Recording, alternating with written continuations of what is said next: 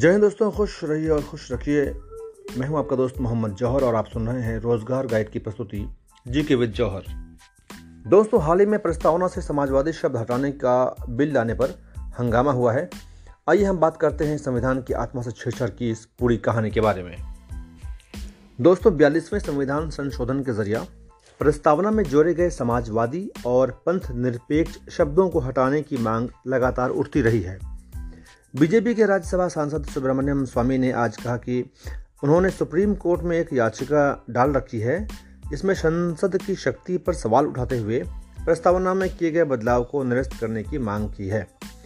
एक अन्य बीजेपी सांसद के जे अल्फोंस ने राज्यसभा में प्राइवेट मेंबर बिल लाकर प्रस्तावना से समाजवादी शब्द हटाने का प्रस्ताव पेश किया। हालाँकि नियम के मुताबिक राष्ट्रपति की पूर्व सहमति के अभाव में बिल पर चर्चा की अनुमति नहीं दी गई और उपसभापति हरिवंश ने इसे रिज़र्व रखने की व्यवस्था दी। सवाल उठता है कि मूल संविधान से छेड़छाड़ क्यों? दरअसल समाजवादी और पंथ निरपेक्ष शब्दों को संविधान की प्रस्तावना से हटाने के पक्ष में सबसे बड़ी दलील यह दी जाती है कि संविधान सभा ने इसकी ज़रूरत महसूस नहीं की थी। उनका कहना है कि प्रस्तावना में अंग्रेज़ी के सोशलिस्ट और सेक्युलर शब्द जोड़ित तो दिए गए, लेकिन इनकी व्याख्या नहीं की गई। ऐसे में सेक्युलर की व्याख्या धर्मनिरपेक्ष के रूप में की जाती है और इस शब्द का राजनीतिक दुरुपयोग किया जाता रहा है। उनकी दलील है कि उन्नीस सौ छिहत्तर में संविधान संशोधन के ज़रिए प्रस्तावना में धर्मनिरपेक्ष शब्द जोड़ने के बाद से मुस्लिम तुष्टिकरण की बयार बहने लगी, जो धीरे धीरे देश के लिए एक बड़ा राजनीतिक संकट का रूप लेने लगी है। अब हम बात करते हैं कि क्यों जोड़ा गया समाजवादी शब्द। इसी तरह समाजवादी शब्द को लेकर भी आपत्ति जताई जाती है कि समाजवाद का रास्ता ही देश की सामाजिक, आर्थिक प्रगति सुनिश्चित कर सकता है। इसकी क्या गारंटी है? समाजवाद की आंतरिक खामियों की ओर इशारा करते हुए लोग कहते हैं कि ये समाज में आर्थिक प्रगति के लिए उचित प्रतिस्पर्धा के माहौल के निर्माण प्रक्रिया को बाधित करता है। विरोधियों का कहना है कि इंदिरा गांधी सरकार ने तब वामपंथी ताकतों और रूस को रुझाने के लिए प्रस्तावना में समाजवादी शब्द जुड़वाया था। यह भी दलील दी जाती है कि यूँ भी भारतीय समाज का आंतरिक चरित्र समाजवादी ही है। जम्मू कश्मीर और लद्दाख के चीफ जस्टिस पंकज मित्तल ने भी कहा, भारत अपने सभी नागरिकों की देखभाल करने में सक्षम है और इसमें समाजवादी प्रवृत्ति अंतर्निहित है। आइए अब जानते हैं भारतीय संविधान में प्रस्तावना की कहानी। बहरहाल, भारतीय संविधान की प्रस्तावना से समाजवादी और पंथ निरपेक्ष शब्दों को हटाने की मांग कितनी जायज़ है और क्या संविधान इसकी अनुमति भी देता है या नहीं? ऐसे सवालों का जवाब ढूँढने से पहले संविधान में प्रस्तावना के जुड़ने से लेकर भारतीय गणतंत्र के धार्मिक क्षेत्र को लेकर संविधान सभा में हुई बहसों पर गौर कर लेते हैं। दरअसल जवाहरलाल नेहरू ने संविधान सभा में 13 दिसंबर 1946 को एक उद्देशिका पेश की थी, जिसमें संविधान की आत्मा कैसी हो, उसकी एक झलक मिलती थी। नेहरू की इसी उद्देशिका से जुड़ा प्रस्ताव को संविधान निर्माण के अंतिम चरण में प्रस्तावना के रूप में शामिल कर लिया गया। यही कारण है कि प्रस्तावना को उद्देशिका भी कहा जाता है। यह तो रही संविधान में प्रस्तावना को शामिल करने की बात। अब बात करते हैं इस फैसले पर पहुँचने से पहले संविधान सभा में हुई बहसों की बारे में। सत्रह अक्टूबर उन्नीस सौ उनचास को संविधान की प्रस्तावना पर बहस हुई थी। संविधान सभा के सदस्य एच वी कामत शिब्बन लाल सक्सेना और पंडित गोविंद मालवीय ने प्रस्तावना की शुरुआत ईश्वर के नाम के साथ करने का प्रस्ताव रखा, जिसे मंजूरी नहीं मिली। उसी दिन एक अन्य सदस्य, ब्रजेश्वर प्रसाद ने सेकुलर और सोशलिस्ट शब्द जोड़ने का प्रस्ताव रखा।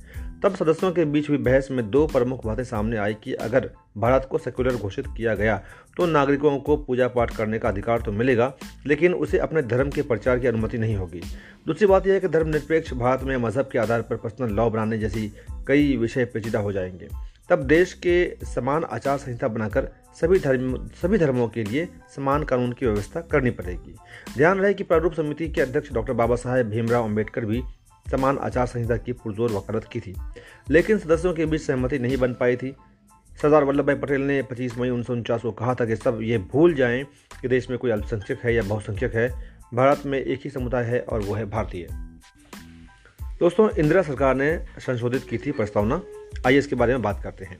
संविधान सभा के दो सौ निन्यानवे सदस्यों ने सर्वसम्मति से जिन दो शब्दों से दूरी बनाई थी, उसे इंदिरा गांधी की सरकार ने बयालीसवां संविधान संशोधन विधेयक संसद से पारित करवाकर प्रस्तावना में शामिल कर लिया। 11 नवंबर उन्नीस को विधेयक पारित तो हो गया और 3 जनवरी उन्नीस से समाजवादी और पंथ निरपेक्ष शब्द प्रस्तावना का हिस्सा हो गए। अंग्रेज़ी में ये शब्द क्रमशः सोशलिस्ट और सेक्युलर रखे गए। फॉरवर्ड ब्लॉक के सांसद जामवंत राव घोटे और जनसंघ के प्रकाश वीर शास्त्री समेत कई सदस्यों ने इंदिरा सरकार के तत्कालीन कानून मंत्री एच आर गोखले से आग्रह किया कि जब संशोधित प्रस्तावना का हिंदी में अनुवाद किया जाए, तब सेकुलर को धर्मनिरपेक्ष या निधर्मी नहीं लिखा जाए। फिर सहमति बनी कि सेकुलर का अनुवाद पंथ निरपेक्ष होगा। हालाँकि विरोधी संविधान की प्रस्तावना में संशोधन के पीछे इंदिरा सरकार की मंशा पर लगातार सवाल उठाते रहे हैं। विरोधियों की माने तो इंदिरा गांधी ने समाजवादी और पंथ निरपेक्ष शब्दों को प्रस्तावना में इसलिए जुड़वाया ताकि इसका राजनीतिक लाभ लिया जा सके। उनका आरोप है कि इंदिरा ने मुस्लिम वोटों के ध्रुवीकरण के लिए पासा फेंका, जिससे क्षेत्रीय पार्टियों के उभार दौर में काफ़ी तवज्जो मिली और देश में सांप्रदायिक आधार पर चुनावी समीकरण साधने की परिपाटी मज़बूत हो गई।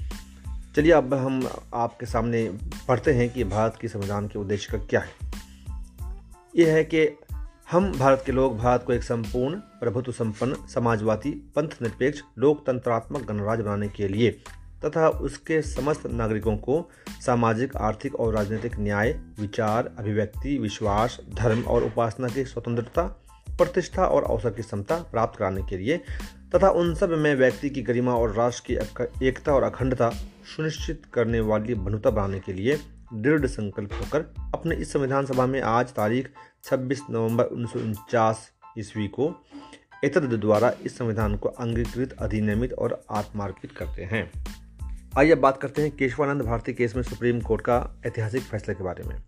विरोधियों को प्रस्तावना में संशोधन की आलोचना को कानूनी आधार तब मिला जब केशवानंद भारती बनाम केरल राज्य केस में सुप्रीम कोर्ट ने ऐतिहासिक फैसला सुनाया।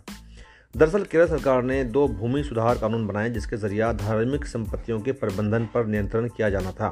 उन दोनों कानूनों को संविधान की नौवीं सूची में रखा गया था, ताकि न्यायपालिका उसकी समीक्षा न कर सके।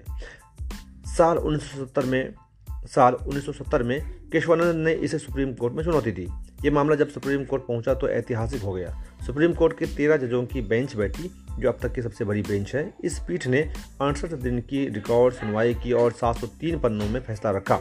इसमें सात न्यायाधीशों ने बहुमत से फैसला लिया कि संविधान के मूल ढांचे में बदलाव नहीं किया जा सकता और कोई भी संविधान संशोधन प्रस्ताव की मूल प्रस्तावना की मूल भावना के अनुरूप ही होना चाहिए। फैसले में संविधान को सर्वोपरि ठहराते हुए न्यायिक समीक्षा, पंथ निरपेक्षता, स्वतंत्र चुनाव व्यवस्था और लोकतंत्र को संविधान का मूल ढांचा बताया गया। पीठ ने साफ़ किया कि संसद के पास संविधान के मूल ढांचे को प्रभावित करने की शक्ति नहीं है। संविधान की प्रस्तावना इसकी आत्मा है और पूरा संविधान इसी पर आधारित है। फिर उन्नीस सौ चौरानवे में भी सर्वोच्च न्यायालय की ही नौ सदस्यीय पीठ ने इसे बरकरार रखा। दोस्तों, फिर मज़बूत हो रही है आवाज़। यानी कि संशोधित प्रस्तावना से सोशलिस्ट और सेकुलर शब्दों को हटाने की मांग आज भी उठ रही है। जैसा कि हम बात कर चुके हैं कि मामला फिर से सुप्रीम कोर्ट के पास चला गया है। दूसरी तरफ़, संसदीय प्रक्रियाओं के माध्यम से भी इस मकसद को अंजाम तक पहुँचाने का प्रयास हो रहा है।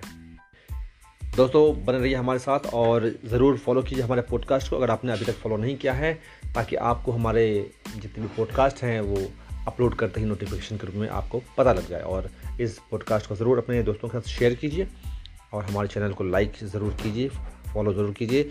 आप हमारे पॉडकास्ट को स्पॉटिफाई में और गूगल पॉडकास्ट में, इसके अलावा और भी कई सारे पॉडकास्ट चैनल में आप सुन सकते हैं। बस आपको सर्च करना है G K with Johar thank you very much Jai Hind, Jai Bharat.